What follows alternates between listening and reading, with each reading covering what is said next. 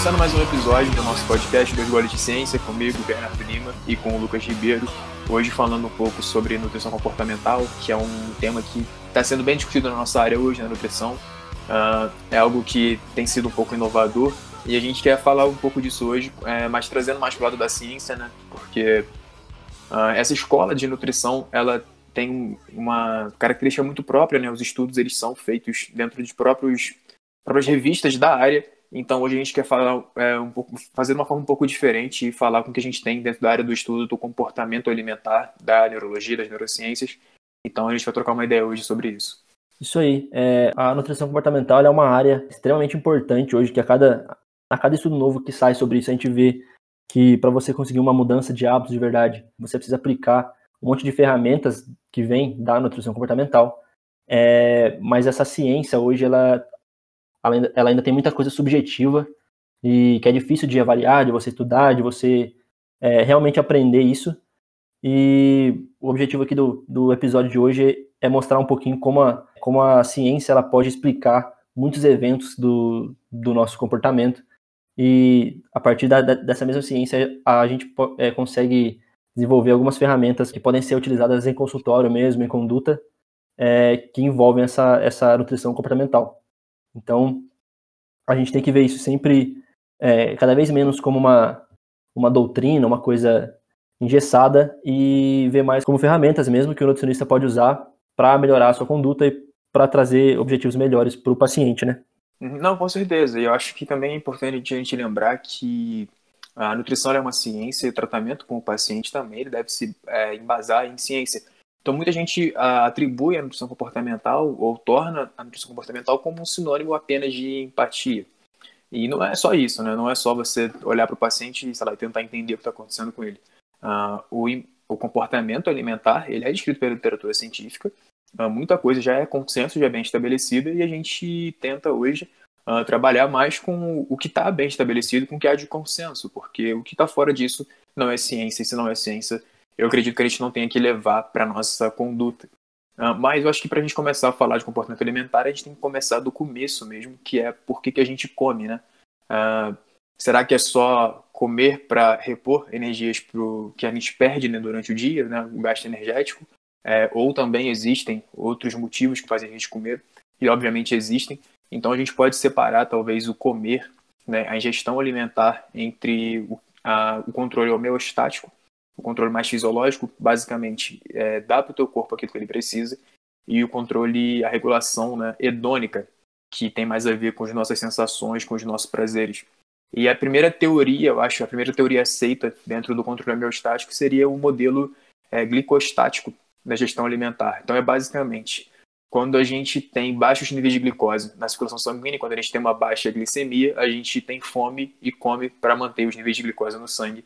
E quando os níveis de glicose estão adequados, a gente não é, a gente está saciado, né? não sente fome. Esse é o primeiro modelo, o modelo mais primitivo do comportamento alimentar, e a gente sabe hoje que não é exatamente só pela glicose, não é só isso. É, e, então a gente vai destrinchar um pouco mais isso até chegar lá né, no que interessa de fato, que é essa regulação hedônica, que é o que está além de apenas fome e saciedade, que talvez seja o maior problema e o maior desafio que a gente tem na hora de tratar um paciente. É, é hoje a gente já consegue destrinchar essa, essa regulação homeostática em duas em dois subtipos ali. Então a gente tem a de curto prazo e a de longo prazo. A de curto prazo vai ser o que vai regular a fome que a gente tem várias vezes ao dia, por exemplo. Então, para antes do almoço a gente tem fome, antes do café da tarde a gente, a gente tem fome, antes da janta a gente tem fome. Essa regulação que faz a gente sentir fome e saciedade várias vezes ao dia, a gente chama de, a, é, de regulação de curto prazo, né? O estiramento da parede do, do estômago é um, é um desses, é um desses é, sinais. Então, quando a gente está com o estômago vazio, a gente sente fome. Quando a gente está com o estômago muito cheio, a gente para de, de sentir fome. E tem a, a regulação homeostática de longo prazo, que é, por exemplo, é, a leptina. Então, quando a gente aumenta a massa de, de gordura do nosso organismo, a gente produz mais leptina e a leptina vai agir no hipotálamo para é, diminuir a fome, né, para é, diminuir a busca por, por alimentos. Então isso, como a gente não tem uma avaliação da massa de, é, da massa é, de gordura num curto tempo, isso é uma regulação de longo prazo. se isso funcionasse perfeitamente, se, se, se essa fosse, é, fosse o único tipo de regulação que a gente tivesse é, atuando no nosso consumo alimentar, não ia ter ninguém obeso e ninguém é, com baixo peso, porque isso é uma, é, uma, é uma regulação muito bem feita. Então, como a gente vê que, a gente, que tem um, uma incidência crescente do, dos números de, de obesidade, isso quer dizer que tem algum, é, alguma outra coisa influenciando o nosso consumo. E para essa outra coisa a gente chama de regulação hedônica. Sim, e é importante a gente lembrar que essa regulação ela acontece uh, de cima para baixo e de baixo para cima, né? Como assim? É, dentro das nossas vísceras, né, nossos órgãos uh, ali do trato é, digestivo, por exemplo, do nosso estômago, do nosso intestino e também com o nosso cérebro. Então, como o Lucas falou, a parte da, do estiramento da parede do estômago, no estômago a gente tem mecanorreceptores que eles sensibilizam o volume que está sendo ocupado dentro do estômago e mandam um sinal para o hipotálamo através de um estrutura chamada de nervo vago, que é o que conecta o nosso, é, nosso trato gastrointestinal ao nosso cérebro, praticamente. Então, como o Lucas falou, essa regulação é muito bem feita uh, na maioria esmagadora das pessoas, né? Salvo, por exemplo, a síndrome de Prader-Willis, né? Que a pessoa tem uma hiper, hipersecreção de grelina, né? Então é uma, uma doença, é um polimorfismo genético que é extremamente difícil de tratar, mas é uma, a incidência é baixíssima, é muito raro, provavelmente nem eu nem Lucas nunca vamos pegar um paciente desse no consultório, porque é algo uhum. quase que uh, impossível de ver, assim, é bem raro. Uh, então, como o Lucas falou, existe algo além disso, além dessa regulação, porque se fosse só a gente comer quando está com fome, quando está faltando energia, como o Lucas falou, não existiria obeso, não existiriam pessoas com baixo peso, a não ser, é lógico, uh, pessoas que passam fome, enfim, é outra situação uhum. uh, e foge um pouco do controle. Mas, é, até para exemplificar isso, provavelmente se a gente faz, faz, é, buscar no contexto histórico, nas nossas civilizações mais antigas, por exemplo, os homens das cavernas, dificilmente teria alguém obeso ali. Primeiro porque o, o alimento ele era escasso e porque talvez a gente não estava tão desenvolvido a ponto de ter uma influência tão grande do ambiente. É, o ambiente também era outro, Uh, mas essa regulação hedônica, né, essa coisa do, do prazer, provavelmente não estava tão desenvolvida na, na, nossa civilização uh, alguns milhares de anos atrás, e hoje o ambiente é outro. Uh, e nós desenvolvemos um pouco, assim, né? Não na questão do metabolismo, porque o metabolismo de um homem que viveu 5 mil anos atrás e o nosso provavelmente é bem parecido. Uh, a questão é que o ambiente mudou. E a partir daí, talvez a gente comece a explicar o que está acontecendo com o mundo hoje, por que tem uma epidemia global de obesidade, e epidemia porque a obesidade hoje é considerada uma doença. Então, o ambiente é o mais uh, é o que nos torna mais suscetíveis a isso, né? Essa mudança de ambiente que teve de alguns milhares de anos para cá, principalmente depois da Revolução Industrial, é o que tem provavelmente contribuído para esse aumento dos índices de obesidade.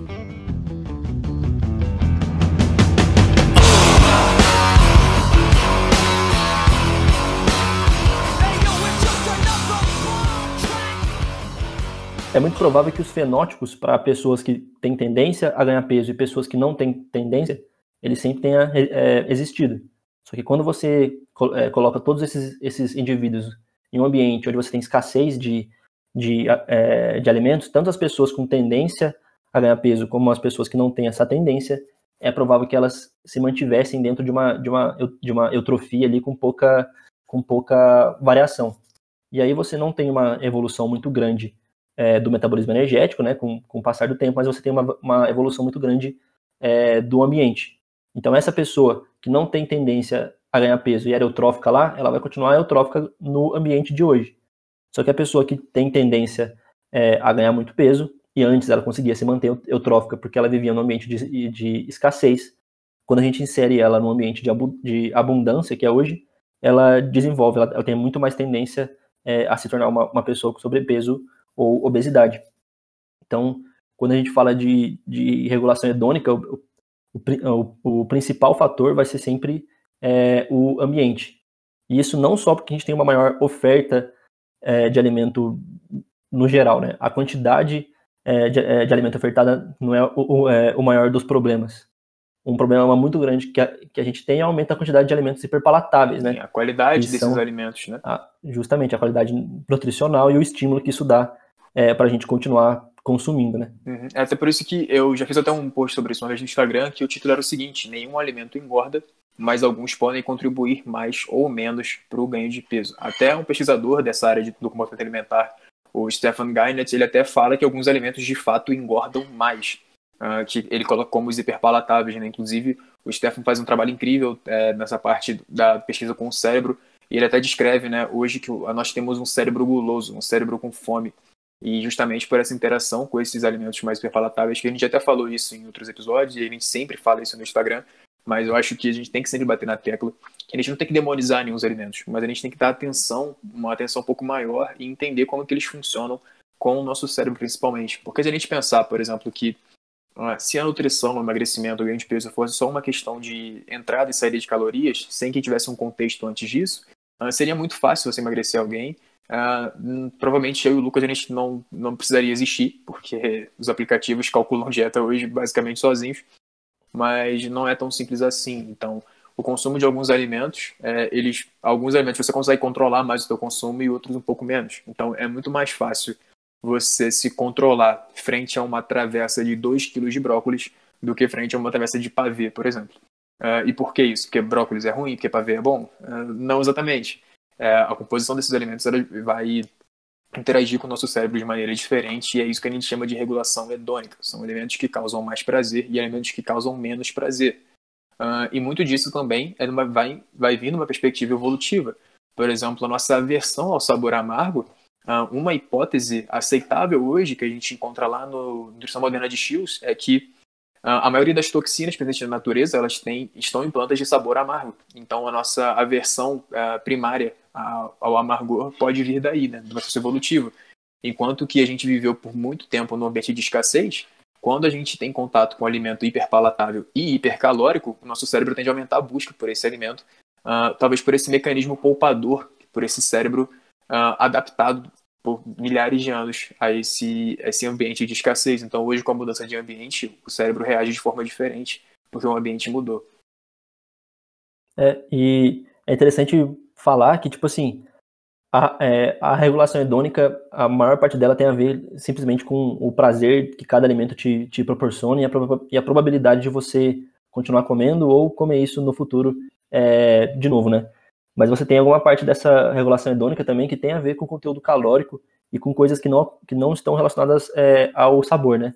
Tem aquele artigo que você me, é, me, é, me mandou esses dias e ele até mostrava um estudo de é que era feito com com ratos, né? Então, eles davam duas, duas substâncias com gosto muito bom para é, os ratos, não lembro é, quais que eram, mas é, vamos falar que é suco de maracujá e suco de, de uva, sei lá. E as duas substâncias, nenhuma delas tinha, tinha é, calorias. E aí, quando eles davam uma dessas, dessas substâncias, eles faziam uma, uma nutrição enteral, né? Então, direto no, no estômago ali, com uma, com uma coisa muito calórica. Com o tempo, os ratos passaram a preferir aquela substância que era que quando eles eles ingeriam, eles tinham uma injeção de, de nutrição enteral. Então quer dizer que não é só com gosto, né? A quantidade de calorias que um, que um alimento pode proporcionar provavelmente também tem a ver com isso, é, com essa é, regulação hedônica. Então Sim, a gente não... realmente foi feito para preferir coisas calóricas e com muito açúcar, com muita gordura. Uhum. É, nesse caso os ratos não sentiam gosto, não passava pelas papilas gustativas. Então, uhum. essa primeira sensibilização ela não tinha. Então, uh, não é só alimentos que você gosta. É por isso que a gente sempre fala que talvez ficar procurando receitas para substituir coisas que você gosta não vai funcionar, porque, beleza, você gosta de doce, você faz uma receita com adoçante. É, sinceramente, quem é que consegue substituir de verdade um brigadeiro bem feito, aquele caprichado por um whey com um adoçante cacau? Né? É... não, é, não dá, for... assim, não é, não é só por aí, né? Algumas pessoas até conseguem, uhum. mas a maioria delas não, porque não tá só na sensibilização das papilas gustativas, né? Existe realmente essa predileção por alimentos mais hipercalóricos e isso não passa diretamente pelo sabor, mas pelo próprio conteúdo de calorias dos alimentos. Uh, então, assim, a gente precisa destrinchar um pouco mais isso, porque senão fica muito simplista, né? Você comer é, aquilo que você gosta ou uh, simplesmente não comer nunca aquilo que você gosta, porque aquilo que você gosta vai necessariamente te fazer comer mais. Uh, a questão é muito mais complexa do que isso.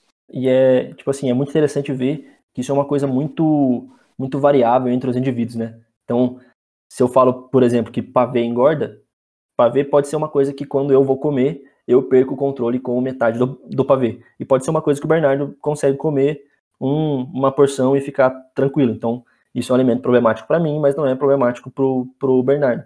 E mesmo quando você fala do mesmo indivíduo, isso pode ser problemático no momento e não ser problemático no futuro, né? Você pode é, desenvolver essa capacidade de, de controle inibitório, né? Que a gente fala que é... É dizer é, não, você consegue, praticamente. É, basicamente isso.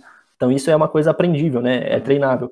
Então no, no começo de um planejamento isso pode ser problemático e conforme você é, aumenta seu controle inibitório, você, isso pode começar a ser incluído sem que você coma metade do pavê. Uhum. Até nesse estudo que eu te mandei, né, que é o Rethinking Food Reward, é, tem uma uhum. cita um estudo muito interessante que é sobre predileção de alimentos, que é que, um exemplo muito maneiro assim, que é por exemplo, uh, a gente colocar diamante negro e Kit Kat para mim e para você.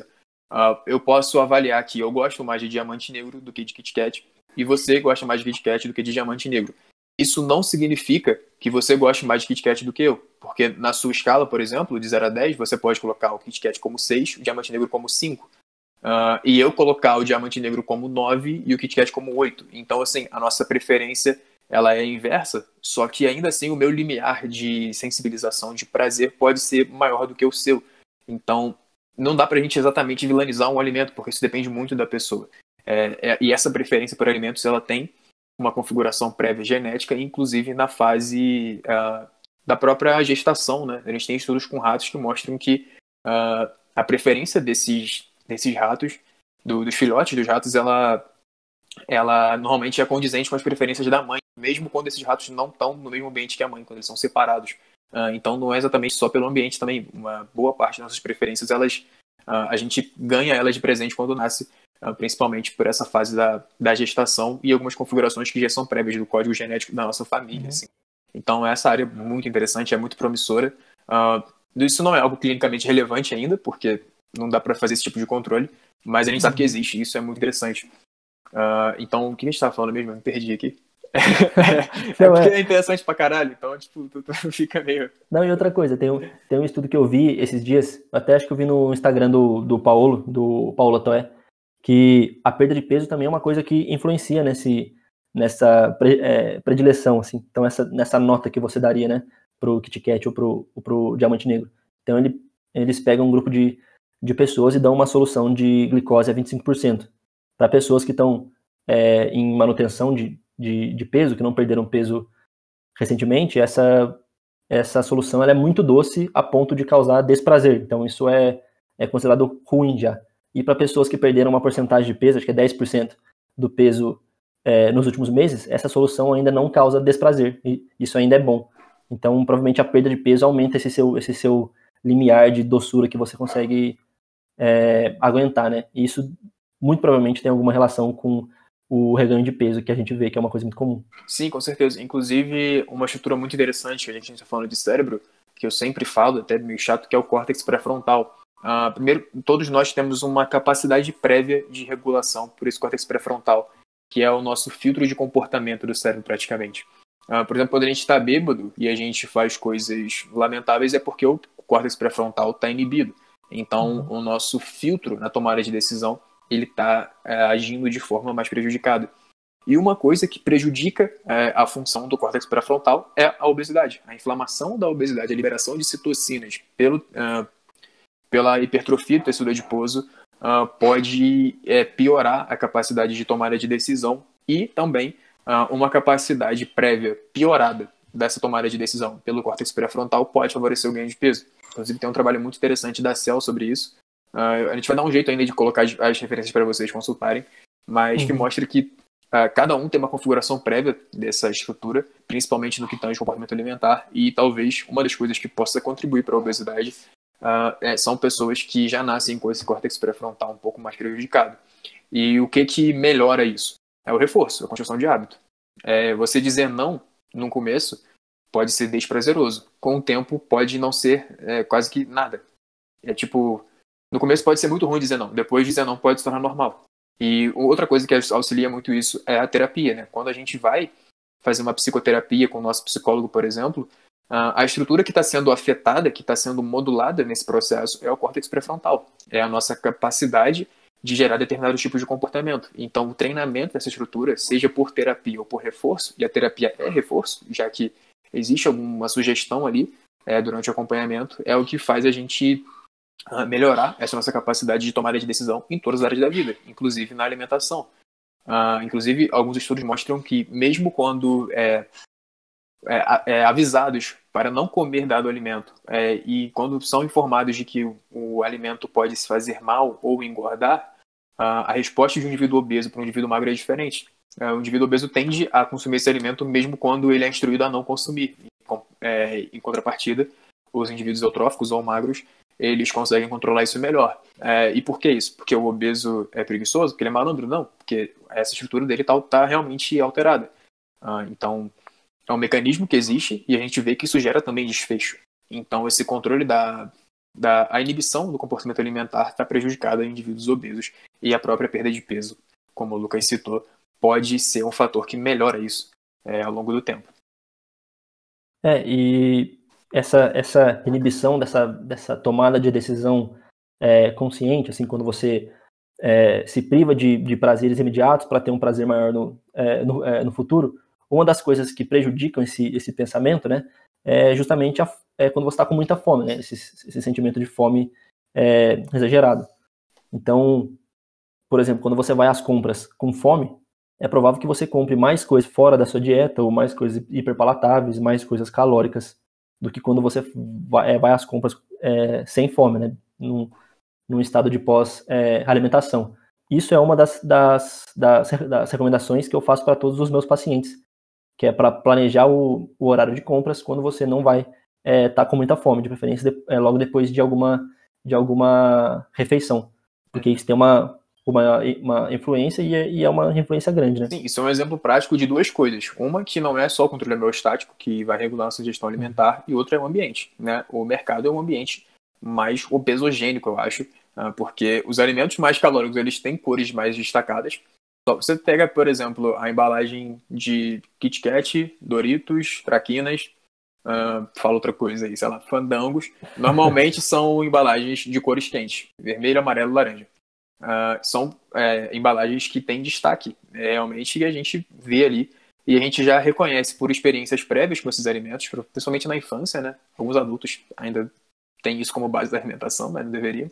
É, é, fazem com que a gente já tenha essa antecipação da recompensa quando a gente olha para esses alimentos. E se a gente está com fome, a liberação de grelina, que é o hormônio que sinaliza a fome para o nosso cérebro, é, vai interagir também com esse nosso córtex pré-frontal, que é esse mediador de comportamentos, uh, inibindo a capacidade de tomada de decisão dele, pelo menos a capacidade de, tom de tomada de decisão racional, fazendo que quando a gente está com fome e vai às compras, a gente compre coisas mais fora da dieta.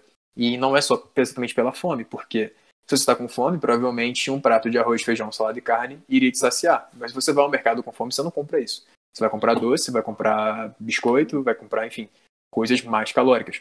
Então, esse ambiente, é, ele se torna um pouco mais uh, ele influencia um pouco mais quando o nosso interno está mais suscetível, que é, por exemplo, quando a gente está com fome, quando a gente está mais estressado, quando a gente está bêbado, e no caso também da obesidade, que isso é um pouco favorecido.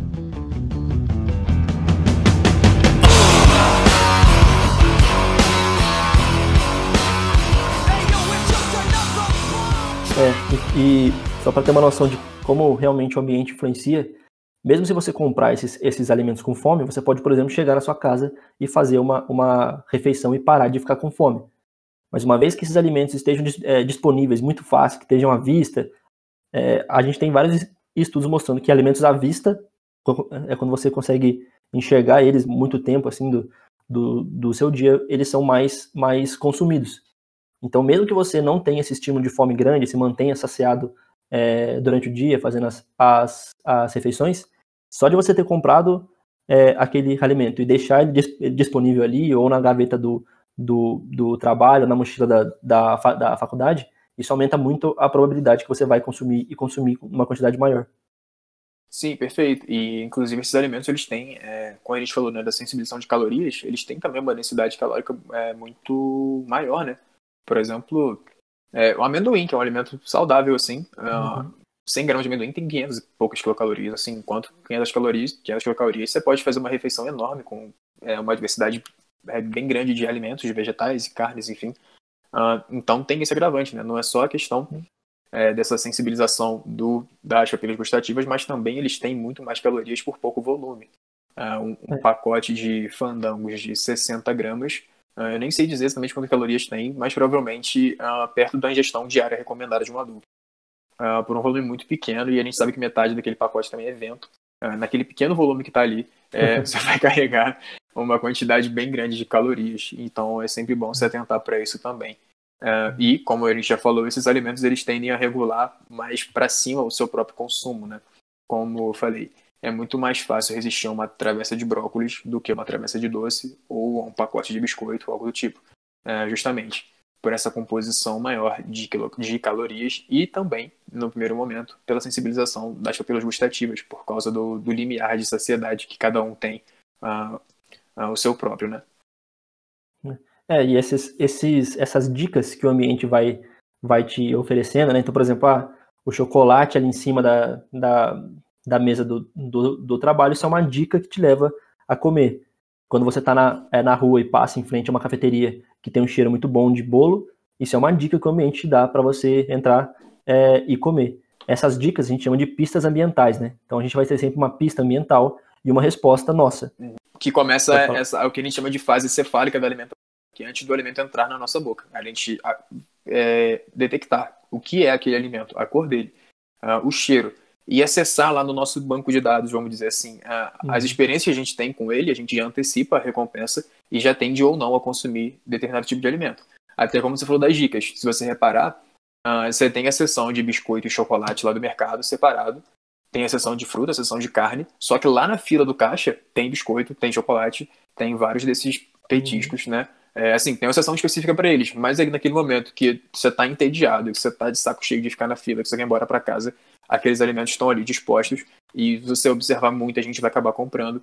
É, e isso é justamente por essa questão do ambiente, por essa questão é, das, dicas, das dicas ambientais e também uh, do nosso estado interno, vamos dizer assim, que é na fila do mercado, por exemplo, que eu pelo menos odeio ficar na fila do mercado. É um momento tedioso, é um momento chato, então a gente tende a optar mais por esses alimentos e eles estão ali justamente por isso, né? Então, assim, o cara que organiza as prateleiras do mercado, ele sabe disso até melhor do que a gente. Tanto que dá certo.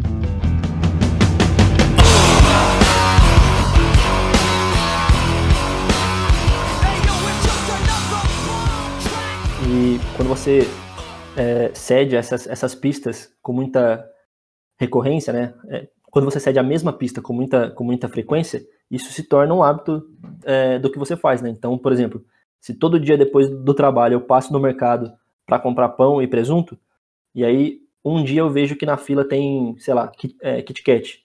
Eu vou e compro. Outro dia eu compro. Outro dia eu compro eu passo uma semana indo no, no mercado comprar pão e, e acabo trazendo o Kit Kat. Isso vira um hábito, né? Então, é, isso vai ficar bem estabelecido na, na, na minha rotina e se algum dia eu precisar é, parar de comer esse Kit Kat, isso vai ser extremamente desprazeroso, porque já, já é uma coisa que eu estou acostumado, já está é, enraizado na, na, na, minha rotina, e a criação desse hábito pode ser um problema no futuro, né? É claro que eu usei um, o exemplo de um Kit Kat, que é uma coisa boba aqui, mas é, a gente pode criar hábitos com, coisa, com, com, coisas muito, muito mais calóricas e que vão ser muito mais é, prejudiciais caso, caso você precise é, fazer alguma mudança na sua rotina e, e, isso não não caiba mais na sua, na sua dieta, né? Uhum. Não, perfeito. E por isso que a gente sempre ressalta, né, quando a gente fala de prazer na neurociência, a gente não está falando exatamente de se sentir bem. É um mecanismo, é, é uma neurotransmissão mesmo que é, nos coloca num estado determinado, uh, estado emocional, enfim. Uh, e quando a gente fala que nesse momento agora de quarentena, a gente não deveria ficar compensando as coisas na, na comida, é, não é exatamente pelo momento que a gente está vivendo, é pelo que vai acontecer depois que isso passar. Porque se você constrói esse hábito agora, vai ser muito mais difícil desconstruir esse hábito depois, porque quando você programa um hábito na, na, no teu cérebro, é difícil você é, é quebrar ele ou construir outro. E alguns hábitos eles são mais fáceis de serem construídos e mais difíceis de serem quebrados, por conta dessa questão hedônica, né? Por exemplo, o hábito de uh, beliscar, de comer doce enquanto está cozinhando, ou de uh, compensar uh, emoções na comida, ele é muito mais fácil de ser construído porque de forma aguda ele já gera prazer, diferente do hábito de acordar cedo, que é desprazeroso acordar 6 horas da manhã enquanto você quer ficar deitado. Então, algum, é, hábito é muito importante, só que alguns vão ser mais facilmente estabelecidos do que outros e alguns vão ser mais difíceis de quebrar. do que outros. Então é muito importante atentar para isso, por essa série de questões que a gente já citou desde o começo do episódio. É, e esse, esse hábito de usar o alimento para é, paliar situações desprazerosas e agentes estressores do nosso dia, isso agora vai ser usado porque você, sei lá, é, seu emprego não está garantido ou por alguma outra situação da, da pandemia ou da quarentena, mas mesmo quando isso acabar, você vai começar a usar isso quando você tiver uma briga com, com a sua namorada, quando o seu chefe gritar com você, quando tiver uma nota ruim na faculdade. E aí isso vai é, se tornando cada vez mais problemático na sua vida, porque o estresse ele vai existir de qualquer maneira. E o alimento vai continuar disponível lá sempre e barato. Então, é, isso é uma coisa escalável que vai, é, se você não, não tomar cuidado com isso, se você não é, se monitorar ativamente, assim, isso pode tornar é, um, é, um problema por você ficar tentando usar o bem-estar causado pelo consumo de alguns alimentos para paliar o mal-estar causado pelo ambiente. Exatamente. E, assim, o ambiente, a gente não muda muito o ambiente. Coisas que a gente controla, tem coisas que não. Então, o que a gente controla é o nosso comportamento. É a única coisa, basicamente, que a gente controla. Agora, os agentes estressores que podem vir de fora, a gente não tem o que fazer, não tem como prever. Então, se a gente uh, usar isso como justificativa, né? O ambiente, uh, o estresse causado pelo mundo lá fora, ou pela vida que eu tenho, uh, for sempre mudar a minha atitude com relação à alimentação, é impossível qualquer tipo de tratamento. Não tem nutricionista que dê jeito se isso fosse uma condição obrigatória, né? Uh, então, assim, por exemplo, o próprio coronavírus, ninguém estava esperando, uh, ninguém criou isso, e não tem o que a gente possa fazer. O que a gente pode fazer é mudar a nossa postura frente a essa situação, no nosso caso, com relação à alimentação, mas com outras questões também. então, não comer em resposta às emoções é, pode parecer não empático quando a gente fala, pode parecer. Pode, bom, vai ser desprazeroso. Insensível, né? Insensível, né? Pois é. é já ouvi muito isso, inclusive. Mas, é assim, eu tô, a gente fala pro, né, igual mãe, fala pro teu bem, né?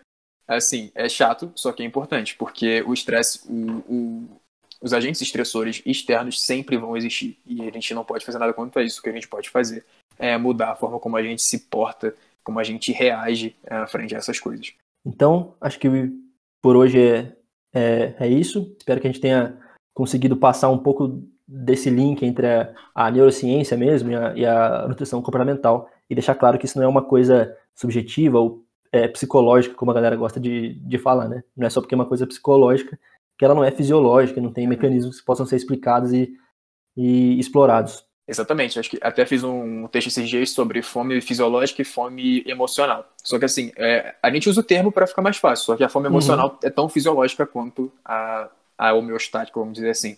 É, tudo que, bom, pelo menos o que a ciência admite hoje é que tudo que a gente sente ou passa ou faz uhum. é, passa por um caminho fisiológico. Tá? Não, não existe algo transcendente à nossa, às nossas células, né? essa teoria uhum. de dualidade, como se a mente fosse uma coisa e o corpo fosse outra, é uma teoria levantada por René Descartes, que já foi rebatida há algumas décadas já na neurociência. Então, assim, a mente faz parte do corpo, tal como o nosso dedão do pé faz parte do corpo. Então, é, é importante a gente tentar entender isso para tentar formar uma conduta melhor e tomar decisões melhores com relação, no caso, à nossa alimentação, que é o que a gente está falando hoje. Então, obrigado pela atenção. Desculpa a demora aí para lançar o episódio. É, quem acompanhou no Instagram viu lá a saga do vizinho barulhento, mas já foi contornado e agora a gente voltou aí. É, e espero que esteja sendo útil, que todo mundo esteja gostando. Então, até a próxima. E, mano, eu acabei de lançar na semana passada um e-book sobre nutrição comportamental, onde eu trato esse assunto de uma maneira um pouco mais aprofundada, é, com um pouco da minha experiência clínica nesse sentido. E trago material bem baseado em ciência e para todo mundo que está ouvindo, é, coloca no site de compra lá o cupom 2 goles de ciência, por extenso, né, sem o um número e sem o um acento. E todo mundo vai ter 20% de desconto na compra. Demorou? Ah, e lembrando também que é, boa parte do que a gente falou aqui hoje tem lá no NutriHub, é, que é a plataforma do Lucas. Então, quem quiser pegar as referências também, uma forma é essa no NutriHub. Mas a gente vai dar um jeito de disponibilizar para vocês gratuitamente de qualquer forma.